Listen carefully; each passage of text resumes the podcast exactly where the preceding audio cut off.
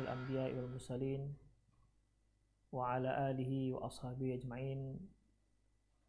وقال الله سبحانه وتعالى يا أيها الذين آمنوا اتقوا الله حق تقاته ولا تموتن إلا وأنتم مسلمون. يا أيها الذين آمنوا اتقوا الله وقولوا قولا سديدا. يصلح لكم أعمالكم ويغفر لكم ذنوبكم ومن يطع الله ورسوله فقد فاز فوزا عظيما يا أيها الناس اتقوا ربكم الذي خلقكم من نفس واحدة وخلق منها زوجها وبث منهما رجالا كثيرا ونساء واتقوا الله الذي تساءلون به والأرحام إن الله كان عليكم رقيبا أما بعد نستقل الحديث كتاب الله وخير الهدي هدي محمد صلى الله عليه وسلم وشر الأمور محدثاتها وكل محدثة بدعة وكل بدعة ضلالة وكل ضلالة في النار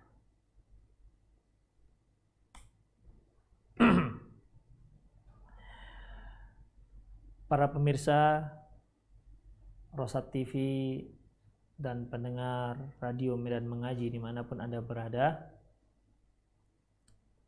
Uh, pada sore hari ini kita kembali membahas sunnah-sunnah harian yang kali ini kita akan bahas sunnah dalam bertamu. Yang pertama yaitu akan kita bahas bagaimana aturan dalam meminta izin ketika kita bertamu ada beberapa yang harus kita perhatikan di saat kita datang untuk bertamu apakah ke rumah rekan kita, family kita atau siapa pun dia. Intinya ya ketika kita akan memasuki rumah seseorang yang bukan rumah kita, maka kita wajib untuk minta izin. Sebagaimana firman Allah Subhanahu wa taala dalam surat Nur ayat 27, "Ya ayyuhalladzina amanu la tadkhulu buyutan ghaira buyutikum hatta tasta'dzinu wa tusallimu ala ahliha." Wahai orang yang beriman, janganlah engkau memasuki rumah yang bukan rumah kamu sampai engkau minta izin dan mengucapkan salam kepada penghuninya. Ada hal-hal yang penting untuk kita ingatkan uh, dalam masalah ini. Yang pertama, ikhwah, yaitu ketika kita ingin meminta izin, kita harus perhatikan bagaimana posisi tubuh kita di mana posisi tubuh kita tidak boleh menghadap pintu. Ini dikarenakan di saat si penghuni rumah membuka pintunya, otomatis kita akan melihat ke isi rumah. Sementara isi rumah itu ada kaum perempuan yang mungkin pada saat itu ya kita tahu mereka tidak akan tutup auratnya dalam rumahnya sendiri tapi karena mata kita yang memang memang masuk sebelum diizinkan, maka ini satu hal yang dilarang dalam Islam. Karena melihat ke dalam rumah seseorang itu akan melihat aurat si penghuni rumahnya. Karena rumah tempat seorang yang membuka auratnya yang biasa terbuka dalam rumah. Seorang wanita Tidaklah mungkin dia dalam rumahnya dia memakai uh, hijab dia yang sempurna. Pastilah dia tak pakai kerudung atau mungkin dia pakai daster ya atau pakai ya baju kaos biasa ya supaya menghilangkan kepenatan, kesumuan. Nah, kalau mata kita masuk ke dalam otomatis kita akan melihat hal itu semua dan ini nggak dibolehkan dalam Islam. Oleh karena itu, ikhwah, Rasulullah Shallallahu Alaihi Wasallam mengajarkan kita bagaimana posisi kita di saat kita meminta izin. Hadis yang diriwayatkan oleh Imam Abi Daud dan disahihkan oleh Syekh Muhammad Nasiruddin Al-Albani dari Sa'ad bin Ubadah radhiyallahu anhu qala dia berkata Ja'a rajulun faqama ala babin Nabi sallallahu alaihi wasallam yasta'dinu mustaqbilal bab. Datang seorang laki-laki uh, mendatangi ke, ke rumah Nabi sallallahu alaihi wasallam. Si laki-laki ini minta izin masuk dengan menghadap ke pintu Rasulullah sallallahu alaihi wasallam. Faqala lahu Nabi sallallahu alaihi wasallam. Lantas Nabi sallallahu alaihi wasallam bersabda, "Hakadha anka fa innamal isti'dzan min ajlin nadhar." Hendaklah posisi kamu seperti ini.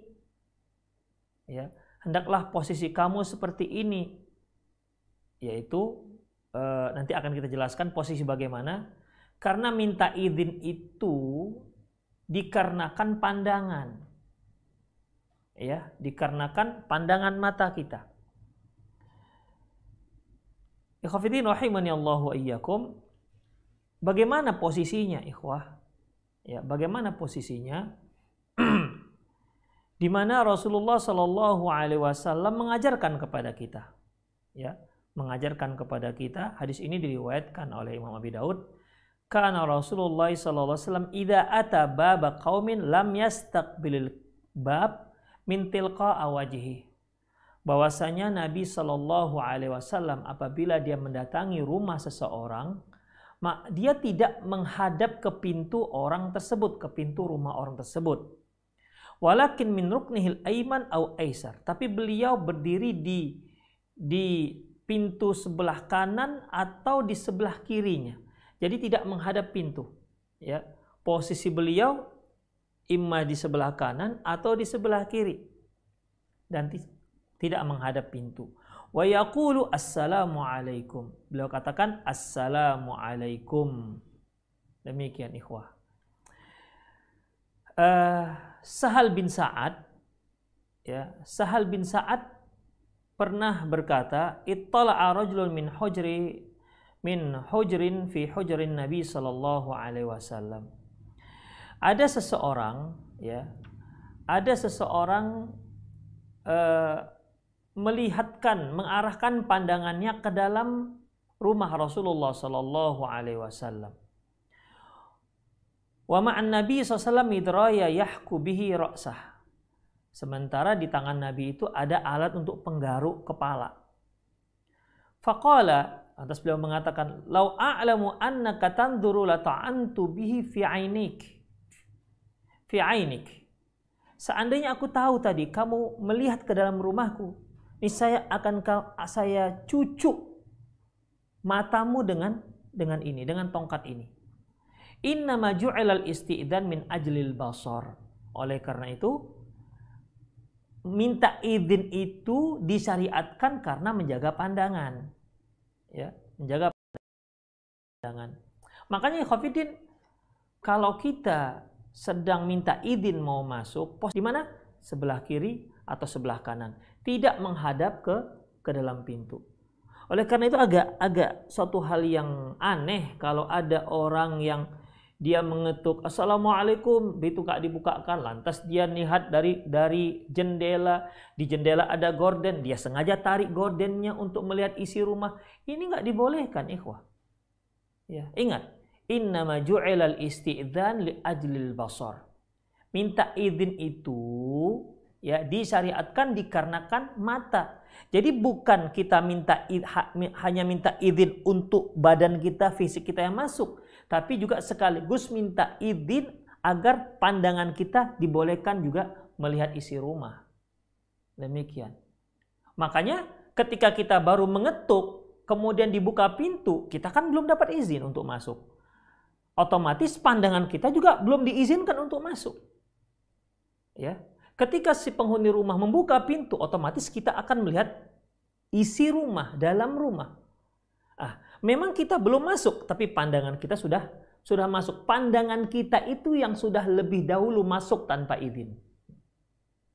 Itulah hikmahnya mengapa kita berdiri di sebelah kanan pintu atau sebelah kiri pintu agar tidak masuk pandangan kita sebelum kita diberi izin untuk untuk masuk. Itulah ikhwafiddin pentingnya kita mempelajari sunnah Rasulullah Sallallahu Alaihi Wasallam ini. Dan memang luar biasa hikmahnya ikhwah. Ya, luar biasa hikmahnya. Bisa saja kan kita tidak tahu mungkin istri kita ketika kita membuka pintu waktu itu istri kita sedang baru keluar dari dari kamar mandi misalnya hanya pakai handuk. Sementara biasa istri kita kalau keluar pakai jilbab, pakai cadar, Demikian. Kita tidak tahu ketika kita buka pintu, ternyata dia bersamaan dengan itu keluar dari kamar mandi misalnya. Sementara kalau keluar kamar mandi bisa terlihat dari dari pintu. Kalau pintu terbuka. Makanya ikhwah perlu uh, apa namanya? Kalau antum Allah mudahkan mendesain rumah ya. Desainlah dengan rumah ketika pintu tamu kita terbuka tidak terlihat isi rumah kita. Ini penting sekali ikhwah ya. Kan banyak yang kita, banyak kita lihat desain rumah sederhana kalau buka pintu ruang tamu itu sampai ke dapur kelihatan. Ya. Sampai ke lapur bahkan sampai ke ruang ruang belakang kelihatan. Nah ini kurang pas untuk menutup aurat orang-orang yang ada dalam rumah kita terutama kaum wanita. Jadi desainlah itu pintu, kalaupun dia terbuka mungkin terbuka oleh angin, ya. Kalaupun terbuka ada orang masuk tidak terlihat, ya, tidak terlihat. Kalaupun istri kita, anak-anak gadis kita keluar dari kamar dia, nggak terlihat dari dari pintu pintu ruang uh, tamu tersebut. Demikian ikhafidin, ya. Itu sangat bagus sekali. Ya kalau Allah mudahkan para pemirsa membuat rumah sendiri. Demikian ikhwah. Ya kalau tidak, buatlah agak lemari lah gitu menghalanginya. Intinya jangan sampai uh, mudah terlihat dari dari luar. Itu yang pertama ikhwafiddin. Jadi sebelum kita minta izin untuk masuk, posisikan diri kita di sebelah kanan pintu atau di sebelah uh, kiri pintu jangan menghadap. Dijawab salam kita, jangan pula kita melihat ke dalam rumah melalui jendela. Ada lagi lebih parahnya. Dari jendela tamu tak nampak orangnya, pergi ke samping rumah, dia lihat dari jendela kamar. Biasa kan jendela kamar tuh agak tinggi tuh. Kalau orang Medan bilang jendela monyet namanya. Itu pun dibuka, Masya Allah. Kalau jendela itu dibuka, ditarik gordennya, terlihat isi kamar. Ini lebih parah lagi, ikhwah. Makanya Islam itu mengajarkan kita adab yang luar biasa. Tidak ada ini di agama lain. Tidak ada. Hanya ada dalam agama Islam. Luar biasa kan? Kemudian ikhwah, yang kedua yaitu minta izinnya itu bagaimana? Tentunya di sini ada dua ikhwah. Ada ucapan salam, ada ucapan minta izin. Ayat tadi kan menyebutkan ya ayyuhalladzina amanu la tadkhulu buyutan ghaira buyutikum hatta tasta'nisu wa tusallimu ala ahliha. Wahai orang yang beriman, jangan kamu masuk ke rumah yang bukan bukan rumahmu sampai engkau minta izin dan mengucapkan salam. Jadi itu dua. Ya, jadi itu ada dua. Artinya ikhwafiddin, kita ucapkan assalamualaikum ketika ucapan salam kita dijawab waalaikumsalam oleh penghuni rumah itu belum belum merupakan izin untuk masuk. Ya. Belum merupakan izin untuk masuk. Jadi dia ada dua, ucapan salam kemudian pengizinan untuk masuk ke dalam rumah. Itulah dia. Hatta tasta'dinu wa tusallimu ala ahliha. Dalam hadis yang diriwayatkan oleh Imam Abi Daud yang disahihkan oleh Syekh Al-Albani rahimahullah, an rajulin min Bani Amir, seorang laki-laki dari Bani Amir, annahu ista'dana 'ala Nabi sallallahu alaihi wasallam bahwasanya dia minta izin kepada Nabi sallallahu alaihi wasallam. Kalau sudah dia minta izin langsung kepada Nabi untuk masuk ke rumahnya, berarti ini orang sahabat. Ini orang dari Bani Amir, seorang laki-laki dari Bani Amir. Dalam ilmu mustalah dikatakan dia adalah seorang yang mubham. Apakah ini hadis yang dhaif? Tidak, ikhwafidin. Karena mubaham di sini mubaham dari kalangan para sahabat. Mubaham dari sahabat yang jika yang mubaham itu ya al mubahamu ma fihi rawin lam yusam. Mubaham itu adalah perawi yang tidak ada namanya. Ini nggak ada namanya. Kalau yang nggak ada namanya itu di level tobakoh sahabat, maka la yadurul hadis. Tidak mengapa dalam masalah hadis. Ya, tidak membuat hadisnya menjadi hadis doif. Sama seperti ini. An rojulin min Bani Amir. Dari seorang laki dari Bani Amir. Gak ditahu siapanya. Apakah ini sahabat? Kita lihat dari konteks hadis. Annau ista'dana ala Nabi SAW bahwa fi baiti.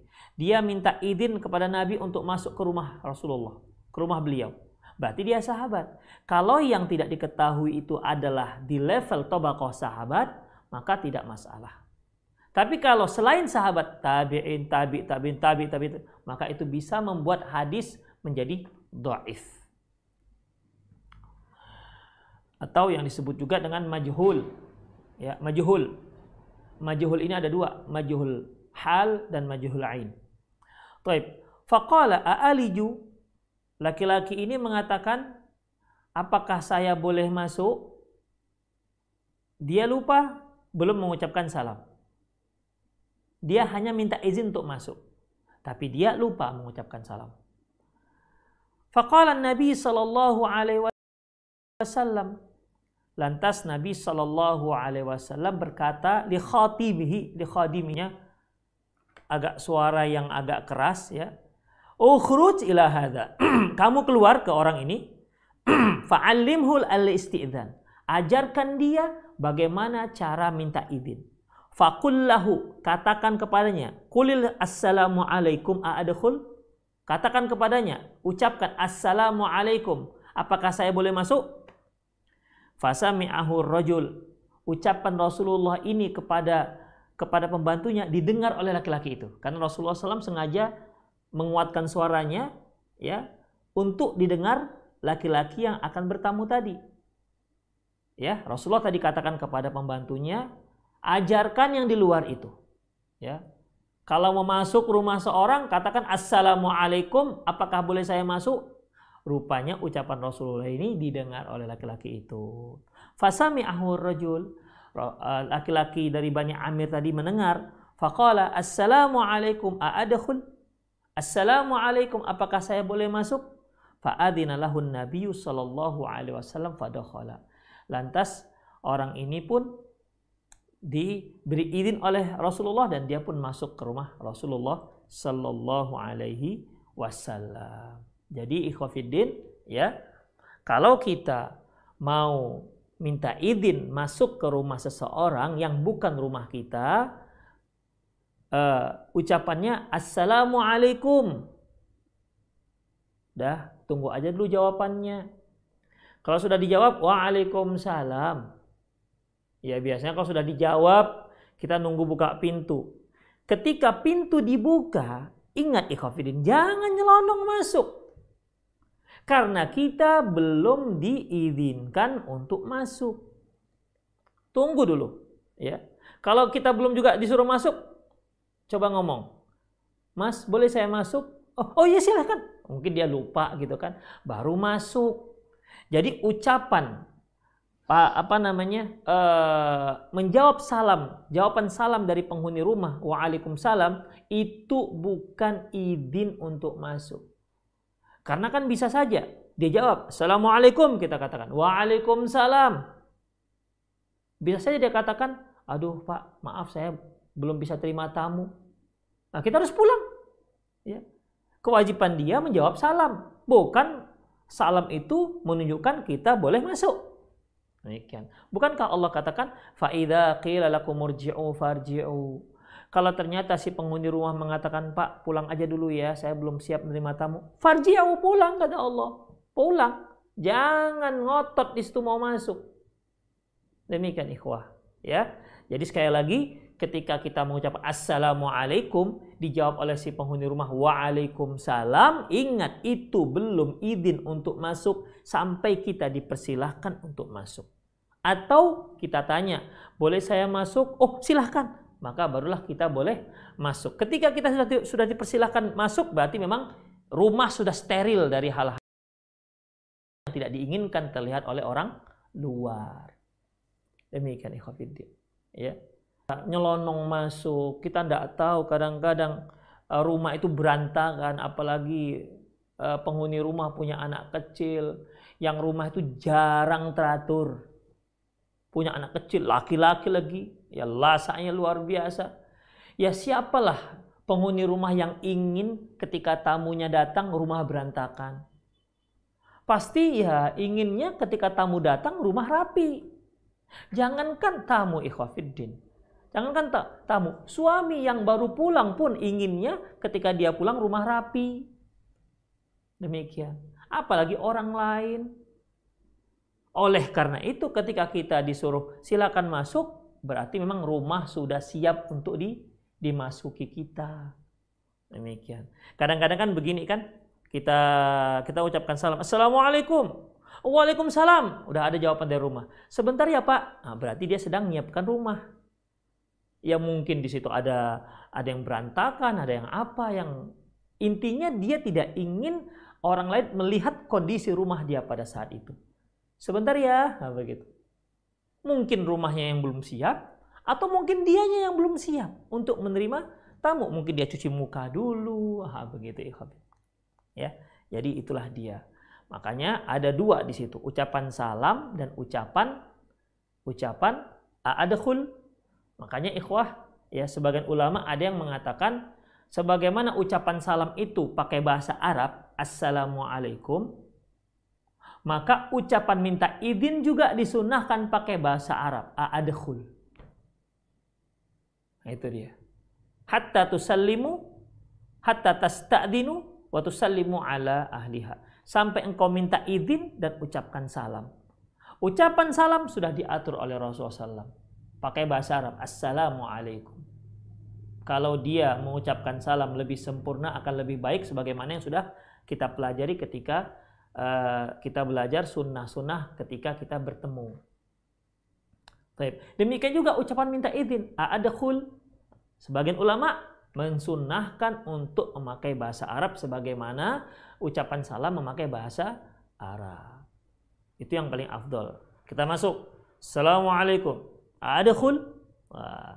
Assalamualaikum. A'adakhul. A pertama itu hamzah istifham. Adakhul alif mudoro'ah. Jadi saya boleh masuk? Assalamualaikum. A'adkhul? Boleh saya masuk? Demikian. Tapi kan tentunya kalau kita uh, memakai bahasa Arab, nggak semua orang yang memahami apa yang kita ucapkan. Ya. Oleh karena itu sebagian ulama lain mengatakan tidak harus. Tidak harus silahkan pakai bahasa apa saja selama bahasa tersebut difahami oleh difahami oleh si penghuni rumah. Iya mau dia pakai bahasa Padang, mau dia pakai bahasa Arab, mau dia pakai bahasa Aceh, mau dia pakai bahasa Jawa, silahkan. Ya, tidak ada masalah.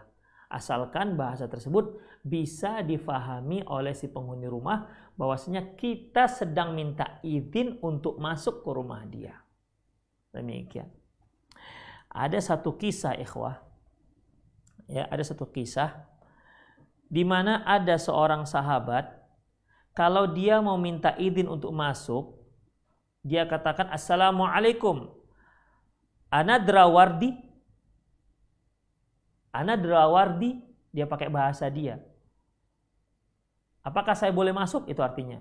Sehingga orang-orang uh, melakopi melakopi dia memberikan dia julukan adrawardi karena ketika dia mau masuk rumah selalu mengatakan anadrawardi, anadrawardi, begitu.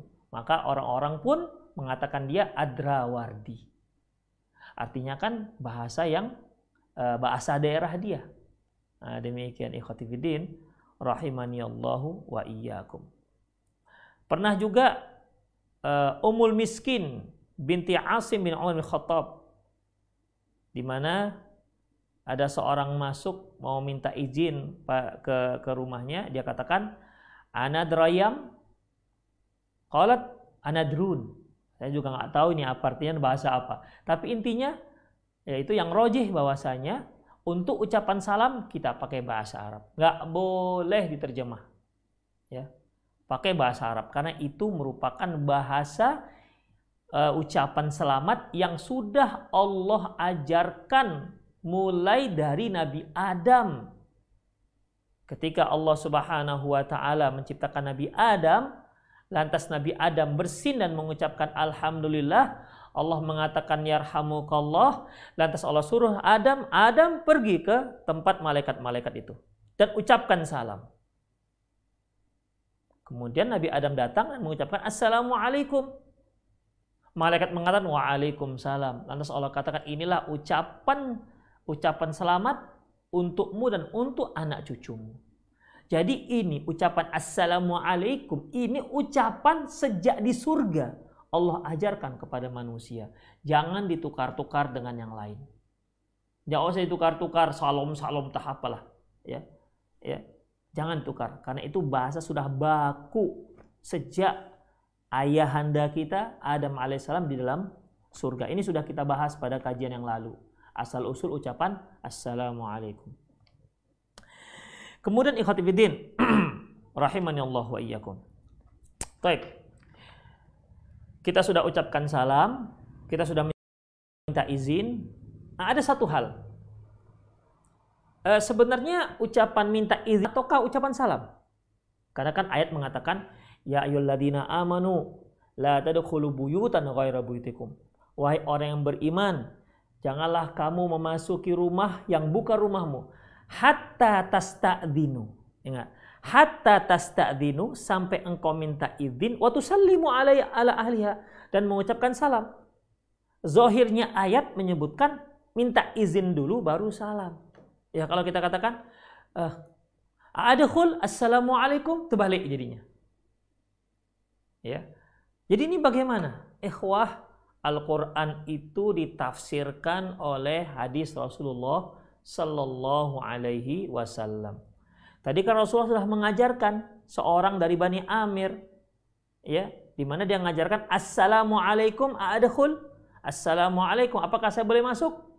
Berarti ini praktek daripada ayat tadi, yaitu surat An-Nur tadi. Ya, surat surat An-Nur ayat 27 tadi. Demikian. Lantas gimana dengan ayat? Kok berbeda dengan ayat? Para ulama mengatakan bahwasanya hatta tasta'nisu wa tusallimu ala ahliha. Di situ ada huruf waw atof. Waw atof ini la yufidu at-tartib, bukan untuk menunjukkan urutan. Ya, waw atof yang tidak menunjukkan urutan. Makanya cocok dengan hadis Rasulullah Shallallahu alaihi wasallam yang mentafsirkan ayat tersebut, yang mempraktekkan ayat tersebut. Selanjutnya ikhwah, rahimani Allah wa iyyakum. Kalau yang si penghuni rumah bertanya kepada kita, man siapa di luar? Maka kita harus menyebutkan identitas. Sama seperti kemarin yang kita mempelajari sunnah-sunnah menggunakan HP. Ya, Ketika kita telepon seseorang, Assalamualaikum, Waalaikumsalam.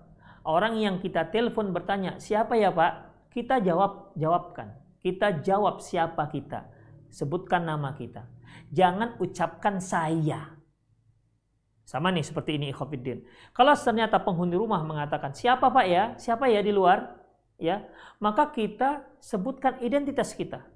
Jangan ucapan saya loh, masa nggak tahu sih, masa nggak nggak Masa enggak ingat dengan suara saya? Masa? Jangan. Ya. Sebutkan saja siapa? Siapa nama Anda? Sebutkan. Kalau dia belum jelas, mungkin namanya Abdullah. Abdullah banyak di kampungnya. Mungkin suaranya juga hampir sama. Bilang saja, saya Abdullah yang yang biasa jual cabai. Begitu. Oh, ya, begitu. Jadi sebutkan identitas Anda sampai jelas. dalam sebuah hadis dari Jabir radhiyallahu anhu qala dia berkata ataitun nabi sallallahu ataitun nabiy sallallahu alaihi wasallam fi dainin kana ala abi aku datang kepada Rasulullah untuk membayar utang ya utang ayahku kepada Rasulullah.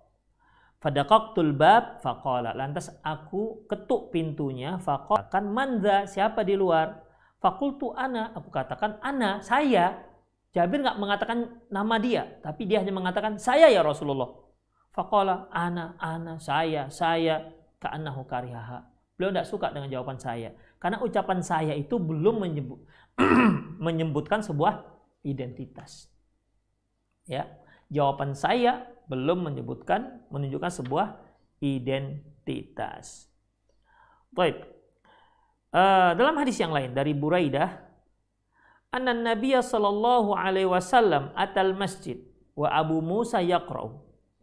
Nabi sallallahu alaihi wasallam datang ke masjid saat itu Abu Musa sedang Abu Musa sedang membaca Al-Qur'an. Faqala Man hadha? Lantas Rasulullah bertanya, siapa ini? Qala ana Buraidah. Ya, Buraidah mengatakan saya Buraidah ya Rasulullah. Jadi sebutkan nama. Demikian juga Ummu Hani. Ya, Ummu Hani. Ummu Hani radhiyallahu anha datang mengunjungi Nabi sallallahu alaihi wasallam. Jitun Nabi sallallahu alaihi wasallam. Aku mendatangi Nabi sallallahu alaihi wasallam. Faqalat fakul fakultu Rasul aku ber, aku berkata artinya Rasul bertanya kepada beliau siapa di luar? Fakultu anak umuhani saya adalah umuhani jadi kita menyebutkan nama kita identitas kita ketika si penghuni rumah men, e, bertanya siapa di luar? Jangan menjawab saya. Dan jangan marah. Ya jangan marah. Kemudian ikhwah Qala Ali bin Asim. Ali bin Asim pernah berkata, Qadimtul Basrah fa'ataitu manzila syu'bah.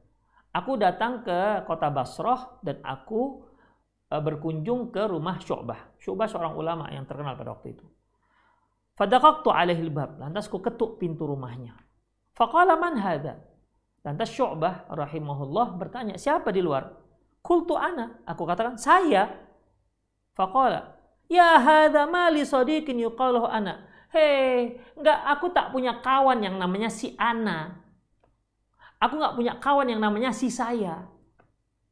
Itu sebagai pernyataan protesnya Syu'bah terhadap orang yang di luar. Yang datang tadi kan Ali bin Asim. Kenapa dia nggak katakan Ali bin Asim? Selesai masalah. Tapi ternyata Ali bin Asim ketika ditanya oleh Syu'bah siapa di luar, dia hanya mengatakan ana, saya. Makanya Syu'bah mengatakan rahimahullah, dia mengatakan, aku nggak punya teman yang bernama si saya. Ini menunjukkan bahwasanya ucapan saya, jawaban saya belum menunjukkan sebuah identitas. Kemudian dalam riwayat yang lain, Muhammad bin Salam dari ayahnya. Qala dia berkata, Daqaqtu ala Amri bin Ubaid. Aku mengetuk pintu Amri bin Ubaid. Faqala manha, man hada. Lantas dia berkata, siapa di luar? Fakultu ana. Aku katakan ana. Faqala la ya'lamul ghaiba illallah. Enggak ada yang tahu ilmu gaib kecuali hanya Allah. Ya dia enggak tahu. Karena dia enggak tahu lah maka ditanyanya siapa. Kalau dia tahu ya enggak tanya lagi. Ya kadang-kadang kan ikhwafiddin kita berkunjung kita misalnya kita HP lah ya kita kita ditelepon oleh seseorang begitu e, mungkin nomornya nggak tercantum ketika kita mendengar suara oh si Fulan ini lantas kita katakan ya ada apa ya Fulan karena kita sudah tanda apa namanya nah, e, suaranya ya demikian jadi dia nggak perlu tanya lagi siapa di luar siapa yang nelpon nggak perlu tanya lagi tapi walaupun terkadang begini ikhwah mungkin suami pulang pulang ke rumah malam lah mungkin agak lembur. Suami agak bindeng karena kena flu. Ya. Ketika dia ketuk pintu, pintu terkunci dari dalam. Kita Assalamualaikum. Jawablah istri saya, istri kita misalnya.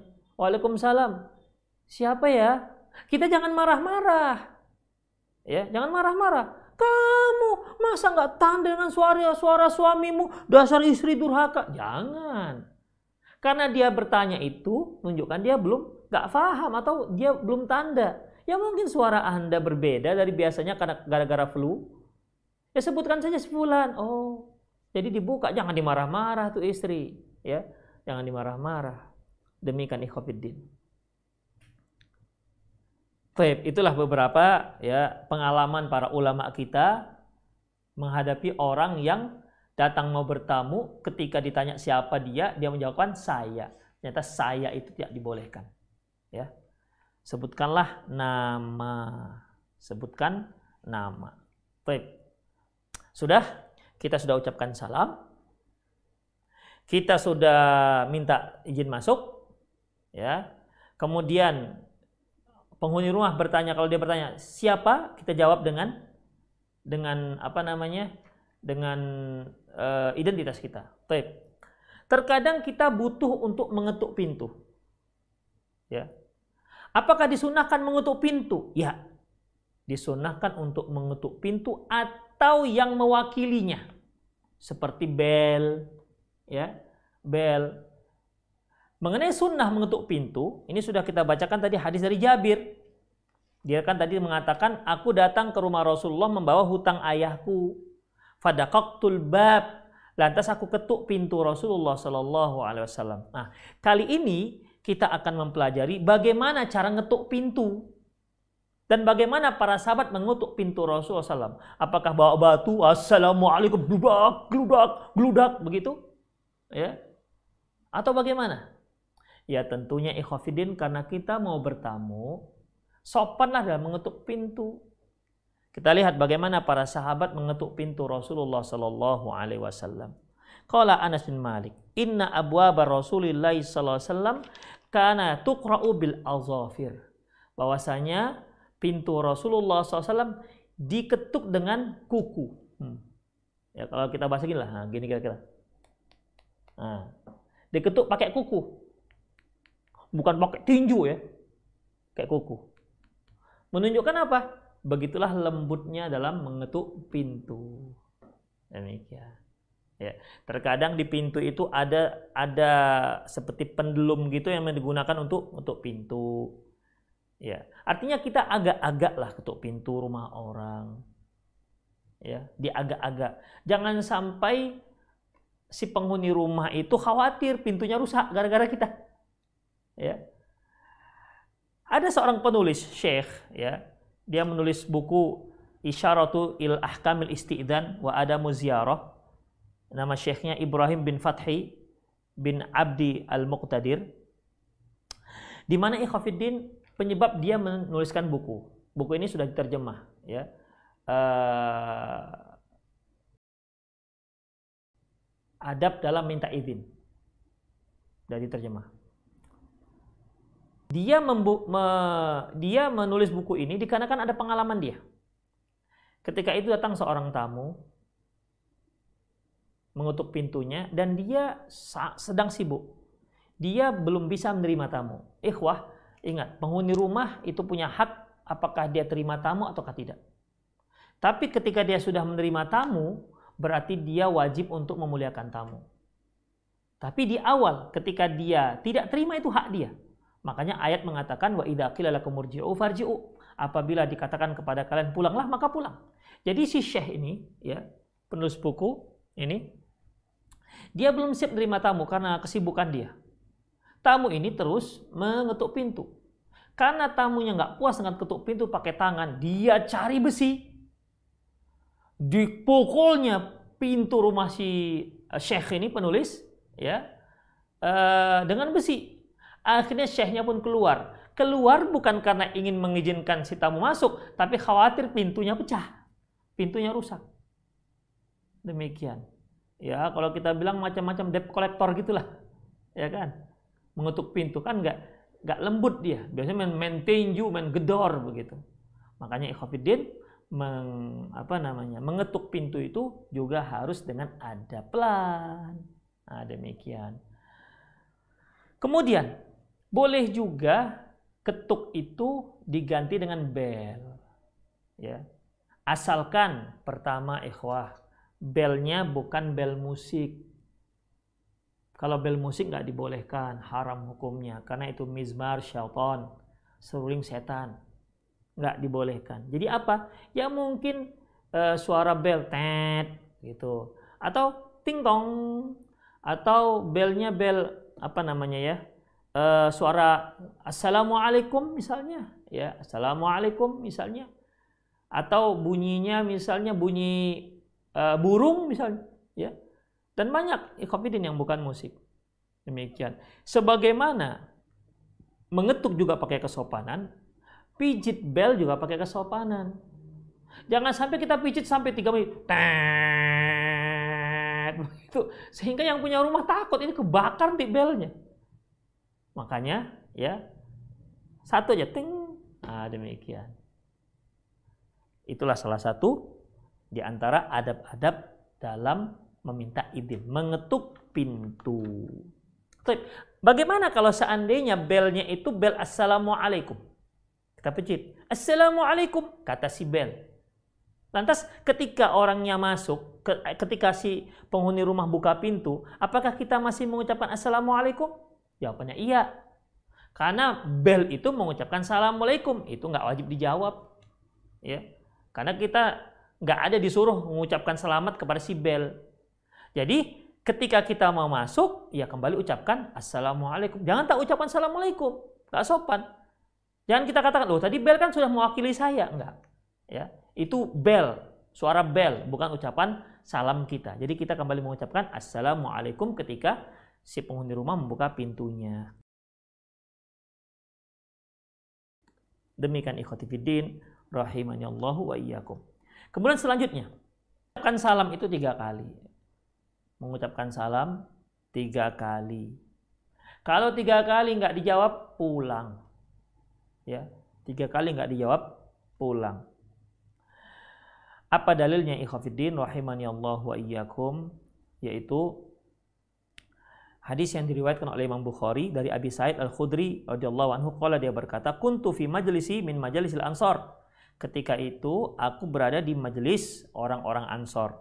Idja Abu Musa wa ka'annahu mad'ur. Tiba-tiba datanglah Abu Musa yang terlihat wajahnya sedang kalut. Faqala dia berkata tu ala Umar salasan falam yuk falam yuk dan li faraja'tu. Dia berkata, tadi aku minta izin mau masuk ke rumah Umar, tapi sayangnya aku nggak dikasih izin. Mungkin karena nggak dikasih izin itu maka wajahnya agak agak aneh gitu, jadi kalut. Kenapa ya saya nggak dikasih izin? Nah, begitu. Faraja'tu, maka aku balik. Sudah tiga kali, ya. Faqala ma mana'ak? Lantas dia berkata, apa yang menghalangimu? Artinya begini ikhwafiddin. Pada hari setelah itu, ya, Umar bertanya kepada kepada Abu Musa al-Ash'ari. Umar bertanya kepada Abu Musa al-Ash'ari. Saya mendengar kamu ucapkan salam tiga kali. Lantas kenapa pergi? Kenapa nggak jadi datang, nggak jadi masuk? Fakultu, aku katakan, kata Abu Musa al-Ash'ari, Ista'adantu salasan falam yu'dan li faraja'tu. Ya tadi aku sudah minta izin tiga kali, ternyata belum dapat izin, aku pulang. Kenapa? Waqala Rasulullah sallallahu alaihi wasallam karena Rasulullah sallallahu alaihi wasallam bersabda, "Idza sta'dana ahadukum thalathan falam yu'dan lahu falyarji'." Apabila salah seorang kalian minta izin tiga kali, belum juga dapat izin, maka hendaklah dia pulang, balik. Jangan ngotot sampai tujuh kali, sepuluh kali. Assalamualaikum. Assalamualaikum. Assalamualaikum. Tidak usah. Ya. Demikian. Cukup tiga kali. Assalamualaikum. Nah, tenang dulu. Assalamualaikum. Nah, begitu. Sampai tiga kali. Ya. Kemudian ikhwatifidin rahimani Allahu wa iyyakum.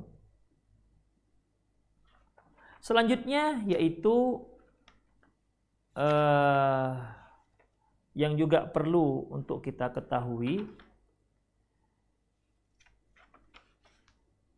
bagaimana kalau seandainya si tuan rumah mengirim orang untuk menjemput kita datang ke rumah dia? Apakah masih perlu untuk minta izin ataukah tidak?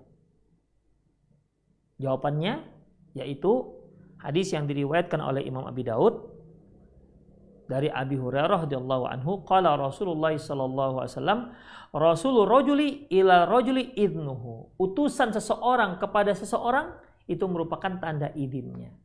Ya, jadi kalau sudah si penghuni rumah me, apa namanya mengutus seseorang untuk menjemput kita, mungkin untuk makan, untuk apalah, dan begitu kita datang dengan utusan tersebut, ya sudah sudah sudah pintu rumah sudah terbuka, ya maka kita masuk saja. Berarti emang sudah mendapat izin. Tidak usah nunggu penghuni rumahnya mungkin lagi dalam, ntar lah yang bapak itu belum keluar. Jangan, sudah langsung aja masuk. Karena itu menunjukkan sudah mendapat izin. Apa tanda izinnya? Sudah terbuka pintunya. Ya, sudah terbuka pintunya. Oleh karena itu ikhafidin, kalau kita telepon seseorang, ya, e, misalnya abang kita atau teman kita, akhi, anak mau datang ya ke rumah antum nanti jam 5. Oh ya silakan, silakan. Ya silakan. Nanti kalau pintu rumah terbuka, masuk aja ya. Begitu. Ya sudah, berarti antum sudah dalam, langsung masuk. Tidak perlu lagi, boleh saya masuk, boleh saya masuk. Nggak perlu lagi. Kenapa? Dibukakan pintu, dia sudah kasih isyarat bahwasanya itu merupakan izin untuk untuk masuk. Makanya Rasulullah katakan utusan seseorang itu sudah menunjukkan izinnya si penghuni rumah. Demikian ikhwatiddin rahimani Allah wa iyyakum. Uh, saya kira itu sajalah yang terkait dengan masalah minta izin ya. Itu masih minta izin. Kita belum masuk ke rumah loh nih. Masih sunnah minta izin. Saya ulangi. Pertama, kita menghadapnya jangan ke pintu tapi posisi berdiri di sebelah kanan pintu atau di sebelah kiri pintu. Kemudian kita mengucapkan salam. Kemudian kita juga mengucapkan minta izin. Ya, minta izin. Kemudian kita juga disunahkan mengetuk pintu dengan ketukan yang yang lembut, jangan sampai mengkhawatirkan si penghuni rumah pintunya rusak. Kemudian ikhwafiddin, rahimani Allah wa iyyakum, ketika kita disilakan masuk, barulah masuk. Ya. Ketika kita disilakan masuk, barulah kemudian kita boleh boleh masuk. Kalau seandainya kita dijemput oleh utusan di penghuni rumah, cukup kita mengucapkan salam langsung masuk ke dalam dalam rumah. Sepertinya itu sajalah yang terkait dengan masalah minta izin ya. Insyaallah besok kita akan bahas ketika kita masuk ke dalam rumah orang tersebut apa saja yang harus kita perhatikan. Apakah kita langsung masuk, masuk, duduk, atau bagaimana? Atau nengok-nengok dulu isi rumah atau bagaimana? Itu insya Allah akan akan kita bahas pada kajian besok. Insya Allah. Demikian ikhwafiddin, para pemirsa sekalian. Ya, semoga bermanfaat. Aku lu qauli hadza walisal muslimin innahu huwal ghafur rahim. Bagi ikhwah yang ingin bertanya, para pemirsa Orasat TV dan pendengar radio Medan Mengaji di mana pun Anda berada, yang ingin bertanya silakan kirimkan pertanyaan Anda di pesan singkat 0895 6113 27778 0895 6113 2 7, 7, 7, 8. Tujuhnya tiga kali. Baik, Alhamdulillah sudah ada yang masuk. Bentar.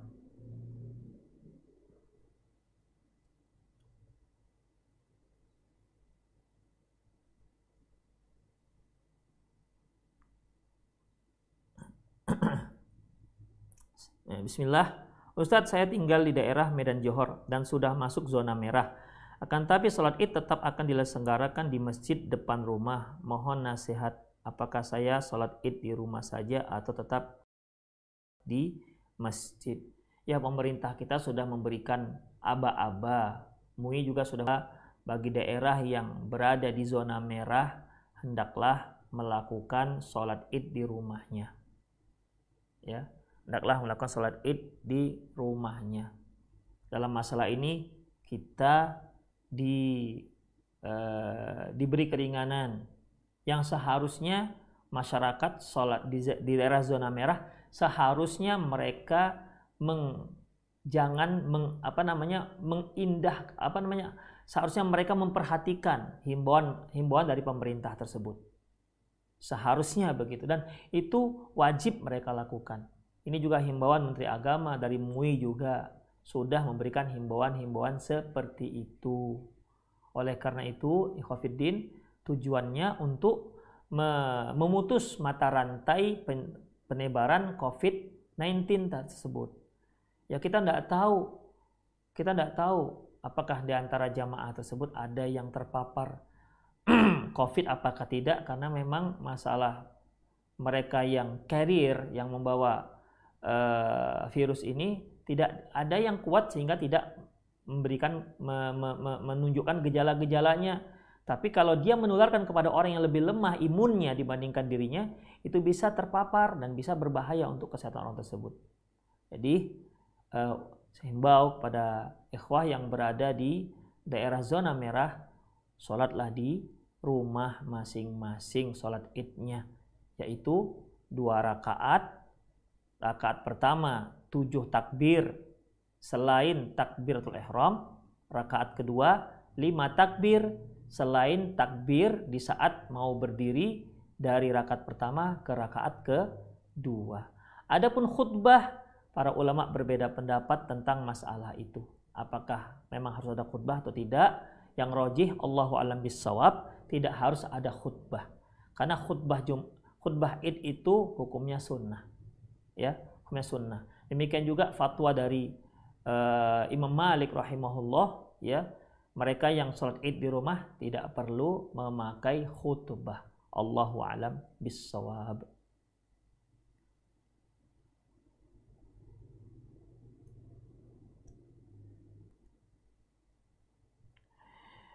Assalamualaikum Ustaz tanya, adakah batas maksimal jumlah orang yang datang ke tempat ke rumah seseorang dalam sekali waktu? Adakah aturan syar'inya? Allahu alam sepengetahuan saya itu tidak ada. Tergantung sesanggup kita. Sesanggup kita. Ya, janji kita, janji yang datang ke rumah kita berapa orang? Ya tentunya ikhafiddin, sebelum kita datang ke rumah seseorang, kalau kita nggak punya janji, Ya, kalau kita tidak punya janji, maka risikonya apa? Ya bisa kita datang tapi tidak dapat izin untuk masuk. Bisa seperti itu. Demikian. Tapi kalau kita sudah janji, kita bisa informasikan kepada si penghuni rumah. Saya mau ke rumah antum ini. Oh iya silakan. Tapi kami ber, ber, ber, berempat puluh ini misalnya. Ternyata satu rombongan, satu bus mau datang mungkin yang mau didatangi seorang ustadz, oh silakan nggak apa-apa, mau 40, 70, 100 nggak masalah. Gitu. Ya, kalau nggak ada tempat berdirilah misalnya begitu. Nggak ada masalah. Jadi, ya, selama itu diperkenankan oleh si penghuni rumah. Kita tiba-tiba datang berempat puluh, kata penghuni rumah, aduh saya nggak bisa nerima semua, saya bisa hanya nerima lima. Ya udah lima masuk, yang sisanya keluar, sisanya pulang. Itu dia. Jadi tergantung kemampuan si penghuni, si penghuni uh, si pemilik rumah. Demikian ikhwatiddin Allah wa iyyakum. Jadi tidak ada tidak ada batasan. Allahu alam bisawab.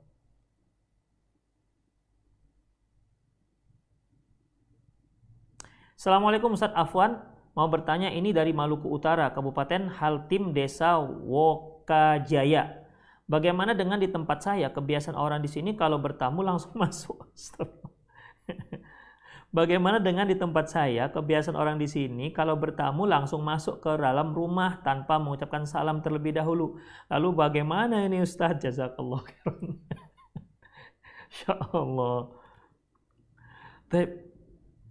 Berarti perlu sosialisasi. Ya.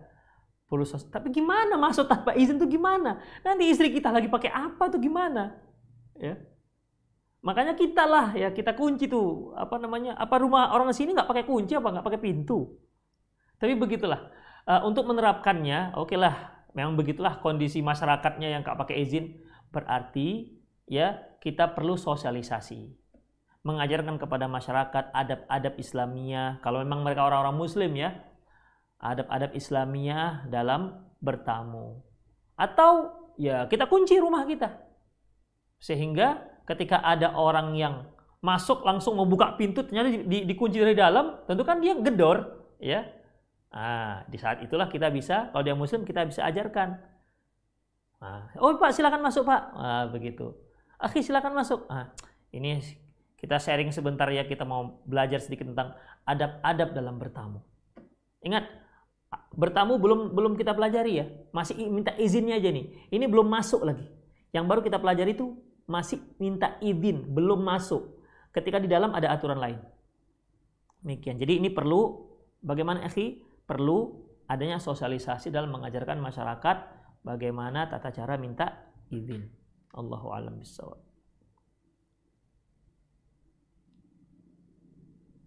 Assalamualaikum Ustadz.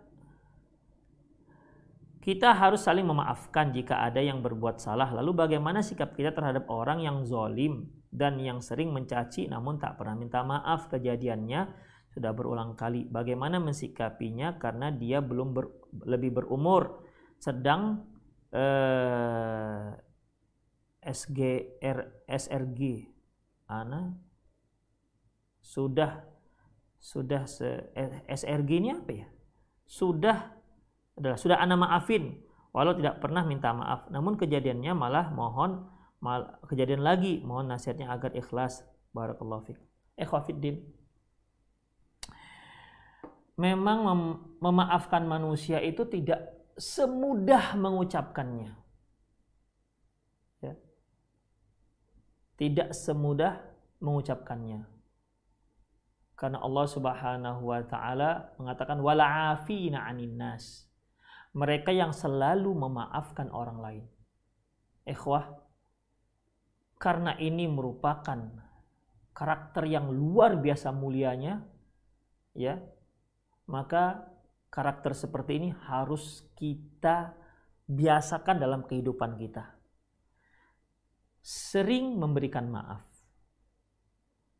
Mengapa ikhwafiddin? Ingat, Allah Subhanahu wa taala memiliki sifat yang sempurna, yaitu Maha Pemaaf sepemaaf-pemaafnya manusia, tidak ada yang bisa menyamai pemaafnya Maha pemaafnya Allah Subhanahu wa taala.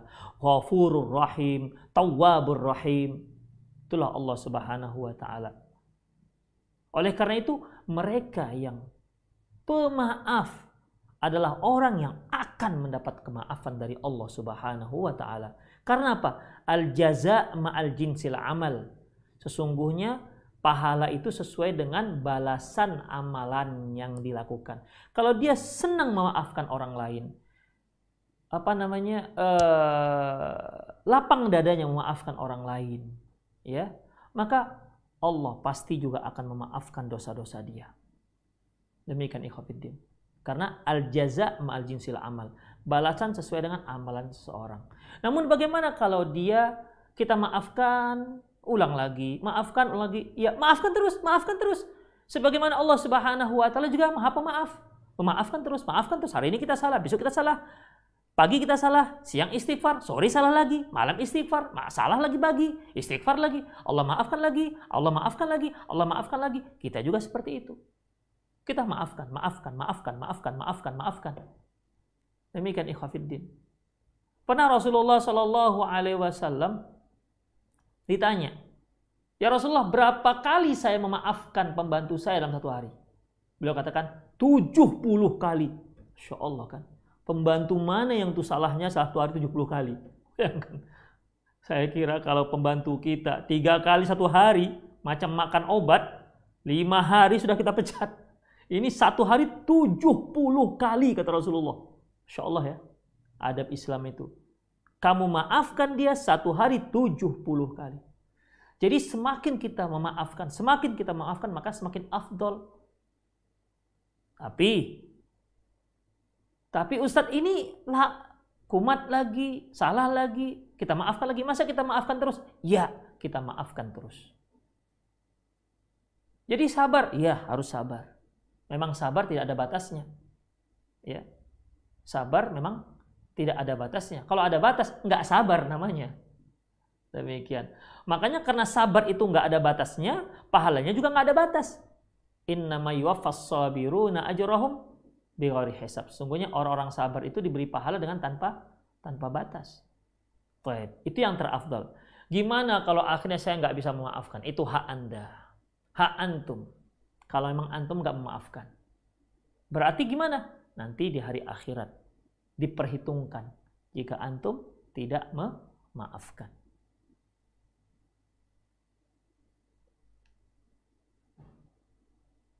Assalamualaikum Ustaz, bagaimana sikap seorang istri menjawab salam dari tamu laki-laki yang suaminya nggak ada di rumah? Seperti biasa, ya, seperti biasa.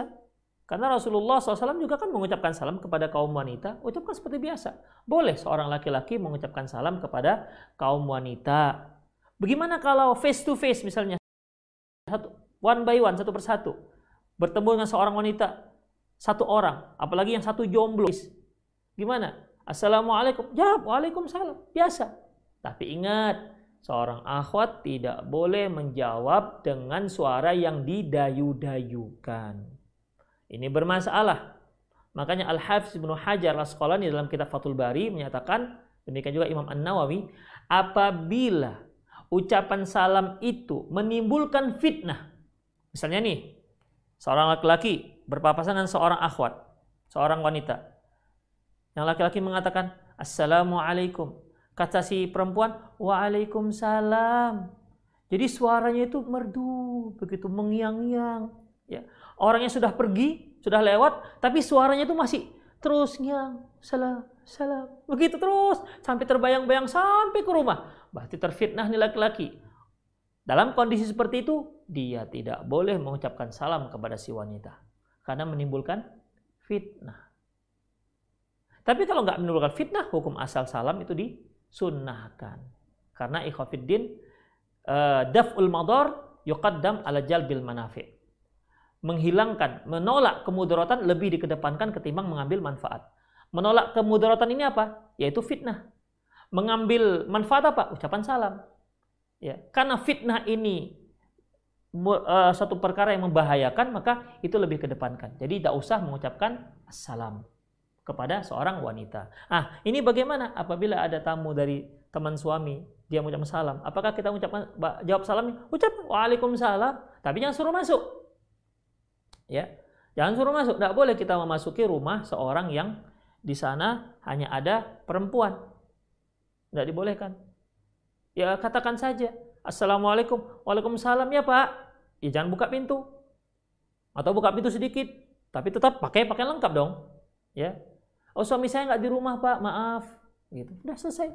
Ya kalau dia masih orang Indonesia, nggak akan mau, nggak akan memaksa masuk kalau dikatakan sudah suami saya nggak di rumah. Itu dia. Yang dia mau masuk itu kalau si istri memang mempersilahkan masuk.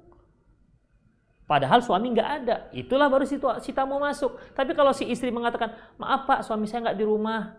Itu dia nggak akan memaksa untuk masuk. Ya demikian ikhwafiddin rahimani Allahu wa iyyakum. Saya kira itu sajalah ya sudah jam 17.45. Semoga apa yang kita bahas bermanfaat. Aku qauli hadza wa astaghfirullah li wa lakum wa muslimin innahu wal rahim. Besok insyaallah ada bertamu yang kedua, part 2. Demikian. Oke, subhanakallah wa bihamdik, asyhadu an la ilaha illa anta astaghfiruka wa atubu ilaik. Wa sallallahu ala nabiyina Muhammad wa ala alihi wa ashabi ajma'in wa akhir da'wana alhamdulillahi alamin ikhwah sekali lagi jangan lupa jangan lupa jaga jarak jauhi kerumunan dan di rumah saja assalamualaikum warahmatullahi wabarakatuh